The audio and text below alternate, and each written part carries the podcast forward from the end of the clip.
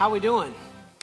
It's good to see you. I'm glad you're here. Welcome to the creek. Welcome in our loft. Welcome online. Welcome everybody to the creek. We're so glad you're here. I, I want to start out by giving a huge thank you and an I'm proud of to Adam Molinex for preaching last week. And he did a phenomenal job.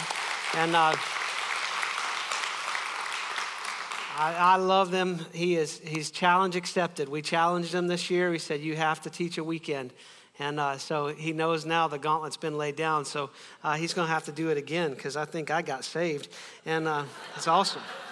Uh, if I could just take a minute for, to say something to our core families. If you're, if you're a core family, you know who you are. Um, we are getting ready to set the table for our Christmas Eve services. And we, we have six services uh, on that Saturday and Sunday. And we're asking our core to sign up for a block of services. We'll do two Saturday uh, evening, we'll do two Sunday morning, and then two Sunday afternoon.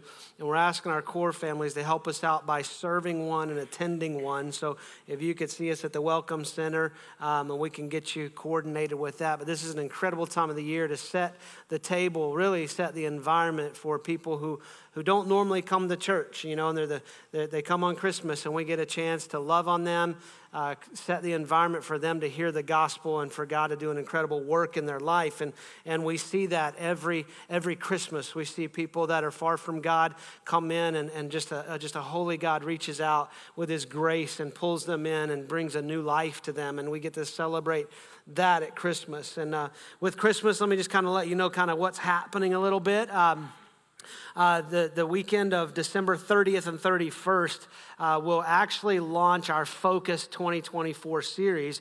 And we're doing church a little different. Um, you know, some, if you're new to the Creek, we'll do these weekends where we say we do a church different. So we might do church different, and instead of gather here, we go scatter and we serve in our community. That's called Serve Weekends. We're going to do church a little different uh, that weekend, and we're going to do kind of a family style, and it'll be all online. Um, so your family can gather around, and it's really going to be a message to help you uh, kind of start tracking out some vision for your life and for your family for the year. Uh, we'll update where we're going as a church, but it's really for you to spend time just really introspectively as a family of, of going, okay, God, what do you want from us this year? And uh, so we're, we're just doing that a little bit different. And so it, we're not canceling church, y'all. So don't, don't get, oh, we're, we're not canceling church. We're doing it differently okay? Um, and that's the beauty of that's the beauty of church. If we ever get into that rut of going well this is the way we've always done it you know we'll ride that train to the, the grave. That's where that's where it's going to end up. But in that with focus 2024 um, we are going to we're publishing a devotion guide for you so we'll have those available uh, leading up to christmas and it's a 28 day study guide for you to work through as a family. We are also going to be fasting as a church uh, for those 28 days.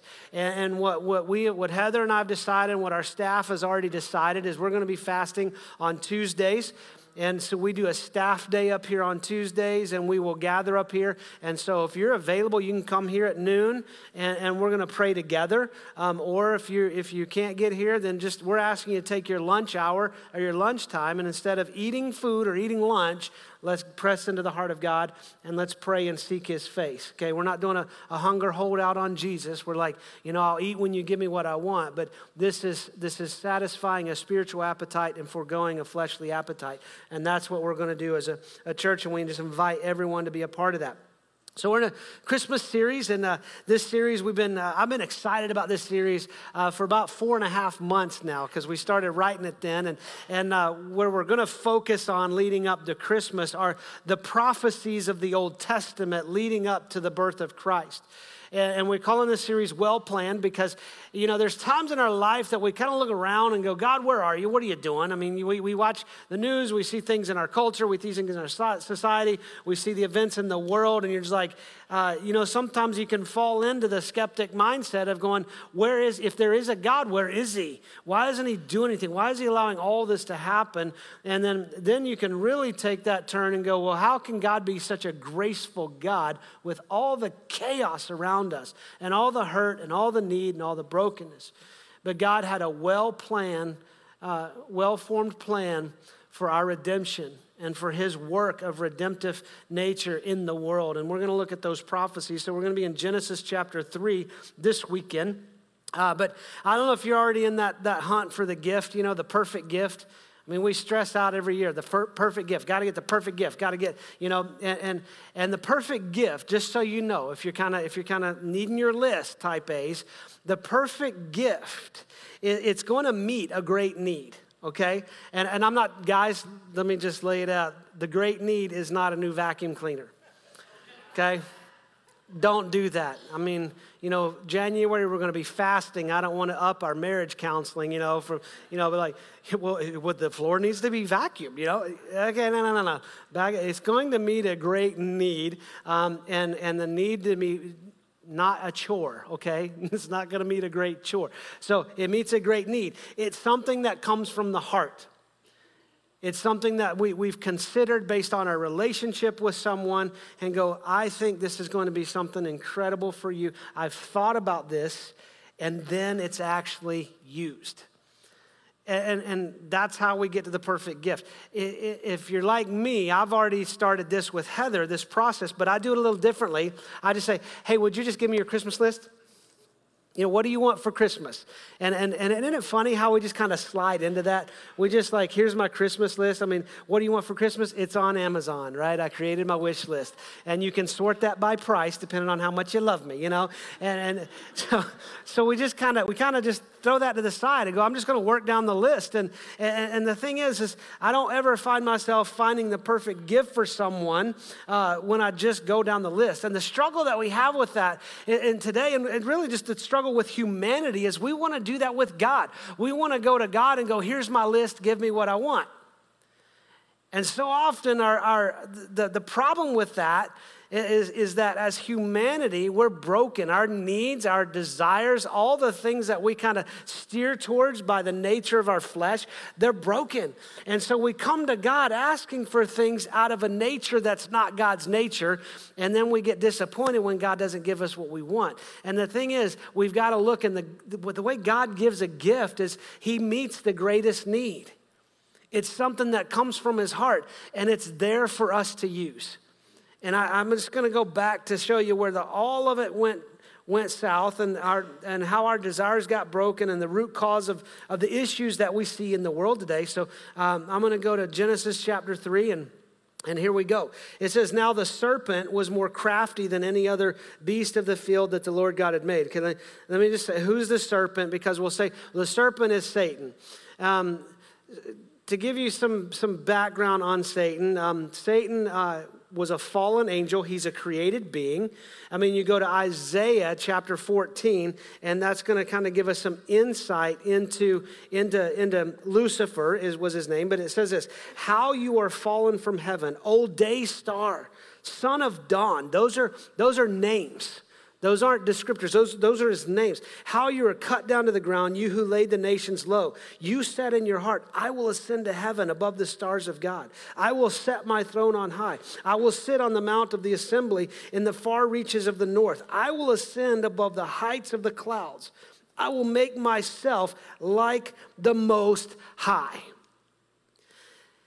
Satan's problem is, is really, it's, it's indicative of even our nature because we tend to set ourselves like the most high. We tend to get so focused on ourselves you know that, that self today is becoming the new god. That it's it's satisfy yourself treat yourself you know do what feels good for you. If it you know you do you. And the problem is it's all centered on the self and our broken desires. Here we see lucifer satan his desire was to be like the most high but here's the problem. Here's the result of that. But you are brought down to Sheol, to the far reaches of the pit. Those who see you will stare at you and ponder over you. Is this the man who made the earth tremble, who shook kingdoms, who made the world like a desert and overthrew its cities, who did not let his prisoners go home? So we, we, we see that uh, Satan, Lucifer, had already fallen before we get to this point in the creation account. And so it, you, you see now that, that Satan comes to tempt creation. He comes to tempt Eve. He's fallen, and because he's fallen, he wants to take us with him. Everything that this enemy, that Satan wants to do, is to attack the heart of God. And the way he's going to do that is by, by really perverting his creation and going and trying to get creation to pursue the same thing that he did. I mean, he's not really, he's not really crafty in this sense. I mean, he's incredibly smart because he knows the word. But he's also stupid because he comes at us with the same thing. And I don't know if that says something about my level of intelligence because I tend to fall for the same stuff over and over and over. But it says that the serpent was more crafty than any other beast of the field the Lord God had made. He said to the woman, Did God actually say, You shall not eat of any tree in the garden? He's starting to question here. Did, he not, did, did God actually say, You shall not eat of any tree in the garden? And the woman said to the serpent, We may eat of the fruit of the trees in the garden, but God said, You shall not eat of the fruit of the tree that is in the midst of the garden, neither shall you touch it. She adds this and then she changes it, says, Lest you die. God said, You will surely die. But the serpent said to the woman, You'll not surely die. For God knows that when you eat of it, your eyes will be opened and you will be like God, knowing good and evil. What was, the, what was the fall of Lucifer, the created angel, the morning star, the day star? It was pride. He wanted to be like God. What is he telling the woman here? And I, I say the woman because she has not yet been named. She'll be named later in this chapter, but what he's telling the woman, what he's telling God's image because man was created in God's image, and out of man, out of Adam, was created Eve or the woman. And, and he's coming at the image of God. And he's coming at the image of God, the reflection of God, with the same thing that he was pursuing. You will be like God. And what he starts to do, he, he starts out really simple. He starts questioning God's word. Did God really say that? I mean, we we fall into that into scripture because we, we get our little coffee cup verses and then we think we build our, our whole theology off of that when it's, when it's pulled out of context. We go, well, God works everything together for good. Well, let's finish that. He works everything together for good for those who love him and are called according to his purpose. I can't go on my own purpose and say, well, God's going to work it out for good. And so we start building it. So the enemy starts questioning God's word. And then he flat out denies God's word. God didn't actually, did God actually say that? Let me question it. No, God didn't say that. And then what he does is he interjects his lies with the, he replaces the truth with his lies. No, what he's doing is he's attacking the character of God. What he's doing is he's leading, leading her to believe that God is holding out on you, that you actually have something within your grasp that is better for you than what God has said. The real temptation is to take a hold of your own destiny and your own purpose, and ultimately, what he's tempting her with is your own fulfillment because you'll be like God. He's not denying the existence of God. I mean, in, in, our Western culture, I believe the enemy works very hard to, to make us believe that good and evil doesn't really exist and that, that God doesn't exist. And if God doesn't exist, then the devil doesn't exist. And he, he leads us into this track that this, this is all there is in life.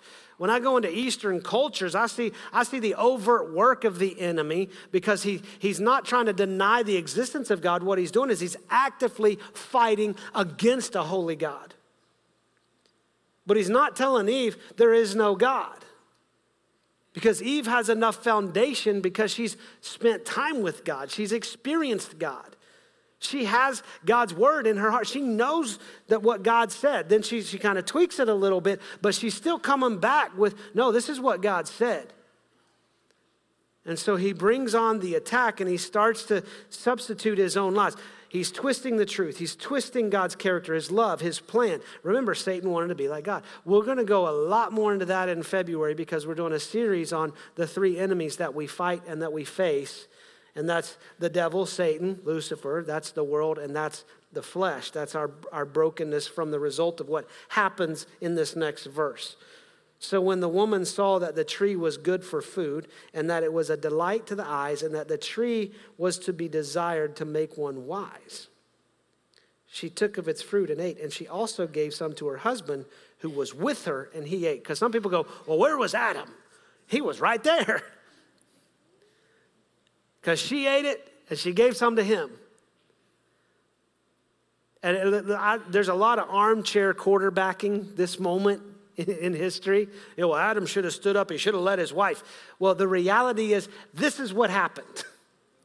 You know, eh, you got those moments in your life where you look back, I should have done that differently. See, it's easy for us to stand on this side of the phone. Well, that's what he did wrong. I mean, I, I mean, we do that watching football, right? I mean, we watch the replay and we know exactly what they should have done, right? Like, here we go.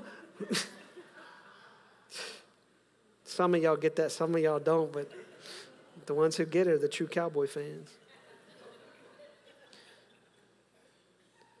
It's interesting in this verse 6 because that's, that's where she took the fruit and she ate.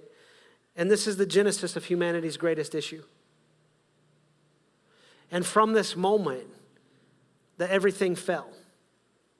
That we start to see there's internal issues, there's external issues, and there's eternal issues. I mean, let's take a look at the internal issues. It says, Then the eyes of both were open, and they knew that they were naked. And they sewed fig leaves together and made themselves loincloths. They started working it out on their own. Immediately, they realized their shame, their guilt, and those are all internal things that lead us to do external things. And now they start working themselves to cover themselves and ultimately, what happens, they heard the sound of the Lord God walking in the garden in the cool of the day. And the man and his wife hid themselves from the presence of the Lord God among the trees of the garden. See, that's another internal issue. We realize the, the, the brokenness of our situation, the guilt, the shame. We try to work to cover it up ourselves, and then we hide from God. And so, some of us have spent years hiding from God. And what I find is incredibly beautiful about the love of God and the grace of God is He knew what would, had, what would already happened. Yet He still chose to come in. He still chose to come into the garden. And He called out to the man and He said, Where are you? And He said, I heard the sound of you in the garden. I was afraid because I was naked and I hid myself. And he said, Who told you that you were naked? God already knew. He's trying to bring Adam. It's like your child, you know, when your child breaks, you know your child is guilty, but you're asking the train of questions to help them understand the situation. It's not like God was like, Oh, I lost out. What happened? You know, I was busy over here. You know, I took the day of rest and then I come back and I'm just trying to fix everything. You know, it's not like God came back from vacation. He's got 800 emails to go through. God knew what was going on. He says, Who told you you were naked? Have you eaten of the tree which I commanded you not to eat? It's like you'll ask your kid, Did you eat that cookie? Mm-hmm. And you know it. They got, they got the crumbs on it. They got chocolate all over. You I didn't eat that cookie. They're holding part of it behind their back. Then the Lord God said to the woman, Who is this? Uh, what is this that you have done? And here's another internal thing. She said, The serpent deceived me. And then, and then, and then, uh, they start the blame game. And that's another thing we do as a result of it. That's, that's an internal issue the shame, the guilt, the working it out ourselves, going, I got to figure this out, I got to fix this. You know, I, I, I've messed this up. And then we start blaming everything. I mean, we, we see that, right? This, it's your fault that I'm like this. It's your fault. I mean, some of y'all are still blaming your parents some of y'all are blaming your kids' decisions for where your life is now. Some of y'all are blaming a boss from 15 years ago for why your life is the way it is now. It's a constant result of the fall of man that we're wired to blame everyone else except looking internally and going, Where is my responsibility in this? And ultimately, if we're going to make self the God, then there is no blame with the self because it becomes everyone else's responsibility for why my life is like this. But God didn't come into the garden and start asking questions about everybody else. Where are you? Where are you? So we have some internal issues here that the innocence was replaced by guilt. They were covering their works, they were hiding, they were self-defensive. Adam blamed the woman, the woman blamed the servant, uh, the serpent. And then we got some external issues. This is what the Lord God said. He said to the serpent, because you have done this, cursed are you above all livestock and above all the beasts of the field. On your belly you shall go, and dust you shall eat all the days of your life. So, theologically, what we unpack here is that the serpent was a willing participant and yielding to Satan, yielding to Lucifer to be used in this temptation because creation fell at that moment as well. And so, he's, he's bringing judgment on creation. And he, he tells the serpent, He's like, You're going to crawl on your belly and eat dust. I don't like snakes. And I see that God doesn't either. He says, I will put enmity between you and the woman, and between your offspring and her offspring, and he shall bruise your head, and you shall bruise his heel. That's the prophecy we're going to come back to in a minute. To the woman he said, I will surely multiply your pain in childbearing. In pain you shall bring forth children. Your desire shall be for your husband, and he shall rule over you. An external uh, issue here is the serpent yielded to Satan, it's cursed. Then the woman in pain, pain in childbirth. And look at that relational pain. Relational conflict. He says, Your desire is going to be for your husband, but he's going to lord it over you. He's going to try to try to control you, and he's going to go chase his own pursuits, and you're going to have relational strife because of this, this, this fall.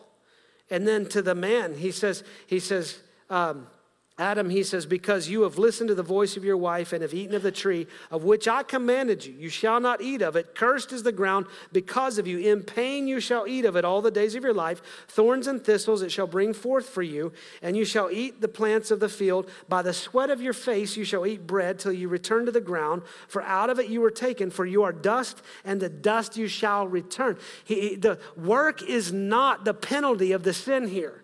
Adam had a job to do, he had work before the fall. What's missing is the joy in the work. What you see in this external issue is that the paradise was now turned to wilderness. The joy of the work has now turned to toil, and creation is in bondage because of the sin. Now we've got an eternal issue. It says, The man called his wife's name Eve because she was the mother of all living, and the Lord God made for Adam and for his wife garments of skin and clothed them. Then the Lord God said, Here's the eternal issue Behold, the man has become like one of us in knowing good and evil. Now, lest he reach out his hand and take, um, uh, and take also of the tree of life and eat and live forever. Therefore, the Lord God sent him out of the garden. This is an incredible act of grace on God's part. Here's why. Therefore, the Lord God sent him out from the garden to work the ground from which he was taken. He drove out the man, and, the, and, and at the east of the garden, he set a cherubim and a flaming sword that turned away every uh, turned every way to guard the way to the tree of life. This is God's grace at work because what He realizes, okay, now we've sinned, and now there's knowledge of good and evil. They realize there's shame, there's brokenness, there's, they realize they're naked, and then He says the tree that's going to provide eternal life for them is in the garden. And, and this, this, a lot of people have a hard time understanding God's grace because we think grace is getting what we want. But what God does here is an, an act of grace. He says, I'm not going to let man live forever in that sinful state. So he cast him out of the garden. And the reason he's not going to let man live forever in that sinful state because he has a plan and that is for the Christ to come into the world. That prophecy is says, verse 15, I will put enmity between you and the woman, and between your offspring and her offspring. This is the first gospel declared in the Bible. Because what he's saying is that the woman's offspring, Christ, would ultimately defeat Satan and his offspring.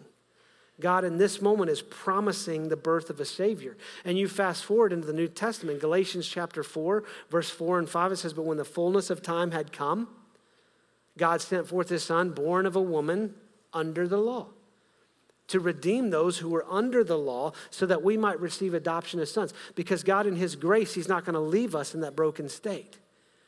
And so often we get frustrated that God, why aren't you doing this? But notice the beginning of verse 4 says, in the fullness of time. That's the fullness of God's time. That in the fullness of time, his plan, his well plan of redemption would be enacted. And this is the first gospel. And Adam's response in this first gospel, I just read it, it's verse 20. The man called the wife's name Eve because she's the mother of all living. Now we have a name. And we have a meaning to go with the name. And then look at this. Here's, here's how I, you see the grace of God and his redemption in action. Because it says, And the Lord God made for Adam and his wife garments of skins and clothed them. They had tried to cover themselves out of their own efforts and their own work and their own trying. But what God does in this moment, this is a foreshadowing of the redemption and salvation that comes through Christ. Because without the shedding of blood, there can be none of this forgiveness. There can be no reconciliation with a holy God without blood. And in that moment, God is the one who provided the sacrifice. God was the one who sacrificed the animal. It says, the Lord God made for Adam he didn't say, There's the sacrifice, make your clothes. He made them for him because that's God and His grace, His love, and His covering for us. And these skins are this picture of the salvation. God didn't change the physical consequences of sin, but He did deal with the eternal. He dealt with hell, even in this moment, because He said, they're out of the garden. And God was well planned, even in this moment, to address humanity's greatest need. Our greatest need is salvation. And we see God's work in humanity through this. But I want to I want to go back and understand our need, the greatest need, because so many times we just don't think we need a Savior. and when we when we face these decisions and choices in our life. I mean, the woman had a choice. The serpent comes, he's tempting her, and she sees the tree in front of her, and she's got choices to make. And every one of us, every day, we make choices. Life is a series of choices. And what we need to understand about this is that God's truth provides a filter to combat the enemy's lies.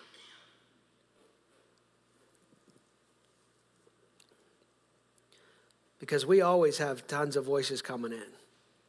Jesus said in his prayer in John 17, he said, Sanctify them in your truth. Your word is truth. so we have a filter in God's word that is truth to combat every one of the enemies. And, and here specifically, this enemy was, was, was, was Satan himself coming through the serpent, tempting. But remember the other three enemies, the other two enemies that I mentioned. We have the, the world because we live in a world that is constantly telling us how we're to make our choices. And then we have all this conflict inside, and we make choices and constantly make choices. And this, this when, when she comes to the choice and makes a decision, she sees that she sees that the tree was good for food She's like, well, this is good for food. Oh, and, and it's, it's, it's pretty, it's, it looks good.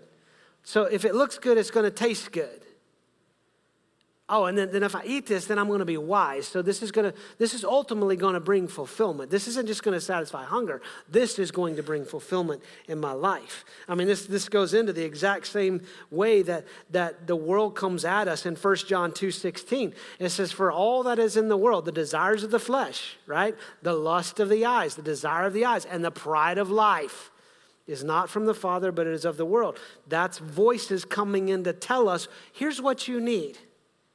Here's the way you need to decide that. Here's the way, and, and, so often we look to so many other people to help us make our decisions. Now, the Bible is very clear that there's, there's great counsel, there's great wisdom in counsel, but we've got to get the counsel from the wise so that is coming from the Word of God. When we've got decisions to make, the first question we should ask in this is what does God's Word say? And how does God's word lead me in making this decision? I don't have a verse to tell me what curfew should be. I don't have a verse to tell me what, what age I should let my daughter date. I don't have this, but I have verses that show me the character of God, the grace of God, the mercy of God, and how we are shaped in his image. The fall tarnished that image, but through Christ, he reconciles that image. And so I can begin to make decisions in my life for my family, for my job, for my community, in my church. All of these decisions based on the character and the heart of Scripture. Not what the enemy wants to do. Well, I, did God really say that? No, no, God didn't say it that way. He said it this way. Know, we've got to be able to filter that. When Jesus was tempted in the wilderness, he came at him with the same temptations because he wanted to be like God. Jesus, you can be like God. Jesus like, dude, I am God. But how did he combat those temptations? With the word. Not a twisted version of the word, the word. And he attacks God's character through distorting these lies. He'll say anything to get us off truth. And when we get off of that, when we think we'll find our fulfillment in something other than, than what God has for us, uh, we, we invite shame. When we try to fulfill our needs outside of God's will, God's plan, it's going to invite brokenness and shame. And how can I tell you that's true? Because of how many times in my life I end up walking through brokenness and shame. It's that regret, you know? I mean, I've started praying, God, would you give me pre-gret? Like when, I'm, when I'm thinking about a decision, I'm thinking, hey, you know, I see, you know, that fruit's there. It looks good, you know. It's, you know, it's probably not going to be that bad, you know. I mean, hey, you know, this isn't this isn't like a, a, big moral failure, God. I'm just like I'm just I'm just wanting to respond to somebody out of anger and let them know what what they really need to deal with, and you know. But but when I start to face that, then then I, I say something out of my out of my flesh, and then immediately I forget it. So I ask God, would you give me pre-gret? So when I start thinking about what I want to say, would you help me understand? Understand how I'm going to feel after I say it? You know, would you let me think about three steps down the road sometimes? Because what we see with, with Adam and Eve is that when they, when they took on the lie of the serpent and their eyes were open and they were like going to be like God and knowing something you don't know, they didn't find the fulfillment that they were hoping they would find. They found the shame, they found the brokenness, and the problem was seeking fulfillment in someone or something else in our work, in sex life, in money, all the things, in our family, in our kids' activities, and trying to live vicariously through anyone else except taking our life is what we eventually see. And we see the nakedness, we see the brokenness, we see the shame, we get defensive about our decisions, and then we start running and hiding from God. And God's constantly going, Where are you? Where are you? Because His grace never stops chasing us. And when we sin, there are consequences to those sins. There's internal consequences. There's the guilt. There's the shame. There's external consequences. You know, people go, "Well, Jesus forgives me, so so why do I have to pay for this penalty?" You know what? You mean? I mean, I, I sit with so many people, and the, like your marriage is falling apart because you're continuing to walk in willful disobedience to God and in sin, and yet you're wondering why divorce papers are being filed. Well, ask God to forgive me. God dealt with the eternal consequences of sin on the cross, but he says there's still actions and responses to our behavior. I mean, we go to Romans 8 1 and we're like, well, there's therefore now con- no condemnation for those who are in Christ. Yeah, but there's still some consequences to our stupidity. And we find ourselves just in this cycle. And ultimately, because of our brokenness and shame, our greatest need is to be reconciled with a holy God. The nature of humanity is brokenness and in need of a Savior. And God's challenged me on this in my, my prayer life lately. That, that you know, I, I, we are to bring our needs before God. You know, he says, man, don't be anxious about anything, but in everything through prayer and supplication, that's presenting our request to God with thanksgiving. But God challenged me. He said, hey, instead of asking for that thing you want, would you ask me to fulfill your greatest need? And so often I just skip over that. Like, God, I need you to, I need you to open the door for this thing. I need you to help me do this. I need, I need your grace here because I, I, I lost it on, in traffic the other day. And I was just, man, I was, I mean, God, I just, I need you to cover my shame. I, I can't cover it myself. I, you know, God, I, would you heal this person? God, would you, would you help us in vision? Would you help with provision? That God, would you give me wisdom in our finances? Would you give me wisdom to lead your church? And God's like, hey, would you just ask me to fulfill your greatest need? Our greatest need is Him. And, and, and this, this beautiful picture, I mean, that, that when, when, when we see what God does with the condemnation declared on creation in Genesis 3, we see the fulfillment of everything in Christ. Because in Christ, we are a new creation. The old is gone, the new has come. In Christ, He does remove that condemnation. And that internal condemnation is look at what Jesus does. He replaces our guilt with His innocence through the covering of His blood. Look at the external he paid the eternal price, or the, he becomes the foundation for my relationships and my work. That was the external judgment for, for, for the woman, for Eve. Your desire is going to be for your husband, and you're going to, you're going to be, constantly want that fulfilling and, and connection with him, and he's going to be chasing other things. Christ becomes the foundation of our relationships. Christ becomes the foundation of our work and we don't spend our career figuring out what do I want to do when I grow up and, and trying to find the next job. We go, God, Jesus, you're the foundation for my work, and you've brought me into this place for a purpose, and I'm asking you to reveal that purpose in me and through me. And for the eternal consequences, the eternal condemnation, He paid the price for my sin on the cross and secured my eternity. And when I sin, the Holy Spirit comes in and He doesn't bring condemnation, He brings conviction because that's the grace of God going, Matt, where are you? This, this, you know, stop hiding in this. Let, let, come out here, get it uncovered. I mean, I, I, had to, I had to go to the hospital several years ago. And, you know, there, there's no, I mean, you're just going to tell you to straight up. I mean, when they come in the room, they're going to want to see everything. And my biggest prayer laying in that hospital room was please do not let a creek nurse walk into this room. Heather's like, they see it all before, but not their pastors. do you realize that God's seen it all? Do you realize God knows it all?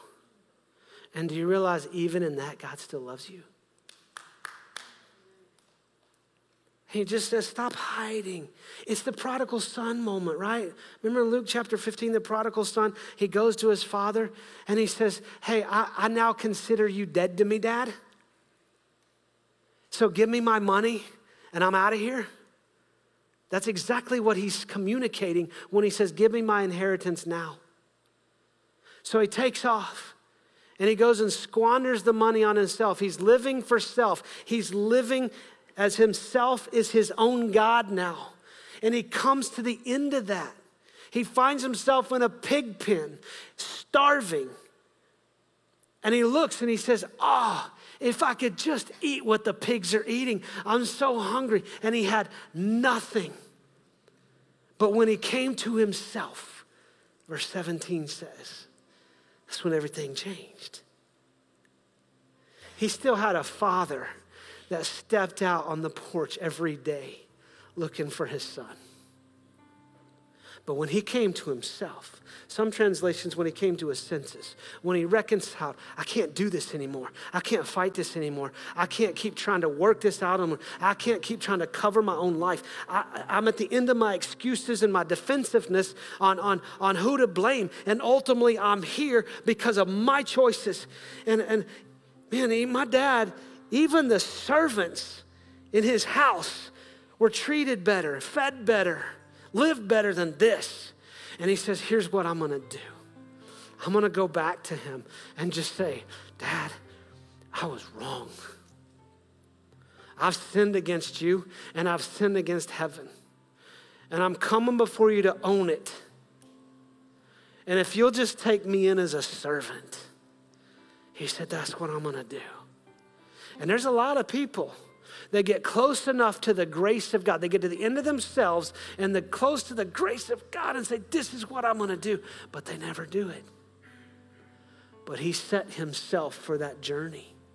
And as he's walking onto the family property and the father looking out, the son who was dead, he sees him far off. The father ran to him.